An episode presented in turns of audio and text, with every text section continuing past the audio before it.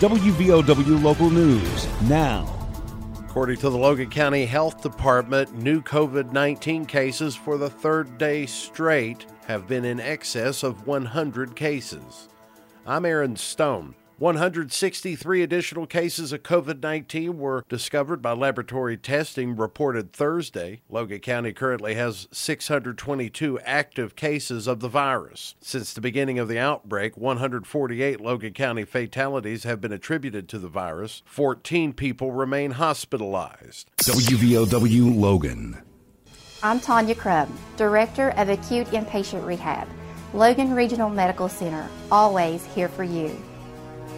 Hi, I'm Dr. Wright, surgical podiatrist from Logan Regional Medical Center. Always here for you. I'm Romel Mitchell, Executive Secretary. Logan Regional Medical Center, always here for you. Thank you for trusting your care at Logan Regional Medical Center. Always here for you. The West Virginia Department of Health and Human Resources reports another day with more than 5,000 new cases of COVID 19 Friday. The state DHHR confirmed 5,335 new cases today. 19 additional deaths were reported, bringing the state's death toll to 5,609 fatalities. Mountain State currently has 16,742 active cases.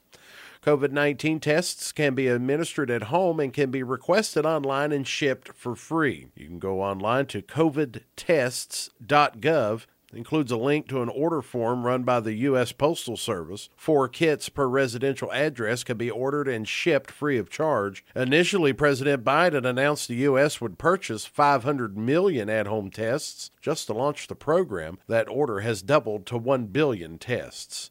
Orders will ship for free starting in late January. Services for late City Councilman Howard Jemerson are today. Jemerson was first appointed to the Logan City Council in 2013, was elected in 2015, and reelected to the council in 2019. Jemerson was a high school basketball standout for the Willie Acres Wildcats before playing a year of collegiate ball for Glenville State College. A knee injury sidelined a promising career for the young man. Jemerson was also the board operator at WVOW AM 1290 for nearly 20 years. Gradeside service service today will be conducted at Forest Lawn Cemetery at 2 o'clock. Visitation will take place between 11 a.m. and 1 o'clock at Honaker Funeral Home in downtown Logan. Howard Jemerson was 67 years old. And Governor Jim Justice announced he will deliver his State of the State address to a joint session of the state legislature next week at 7 o'clock on Thursday, January 27th. This is a makeup day for the State of the State address. Governor Justice was forced to cancel his initial date after testing positive for COVID 19 the night before the speech. Written copies of the speech were provided to state lawmakers in order to fulfill the constitutional requirement for a governor's address to a joint session of the legislature. Get local news on demand at WVOWradio.com and on your smart device. This is WVOW Logan.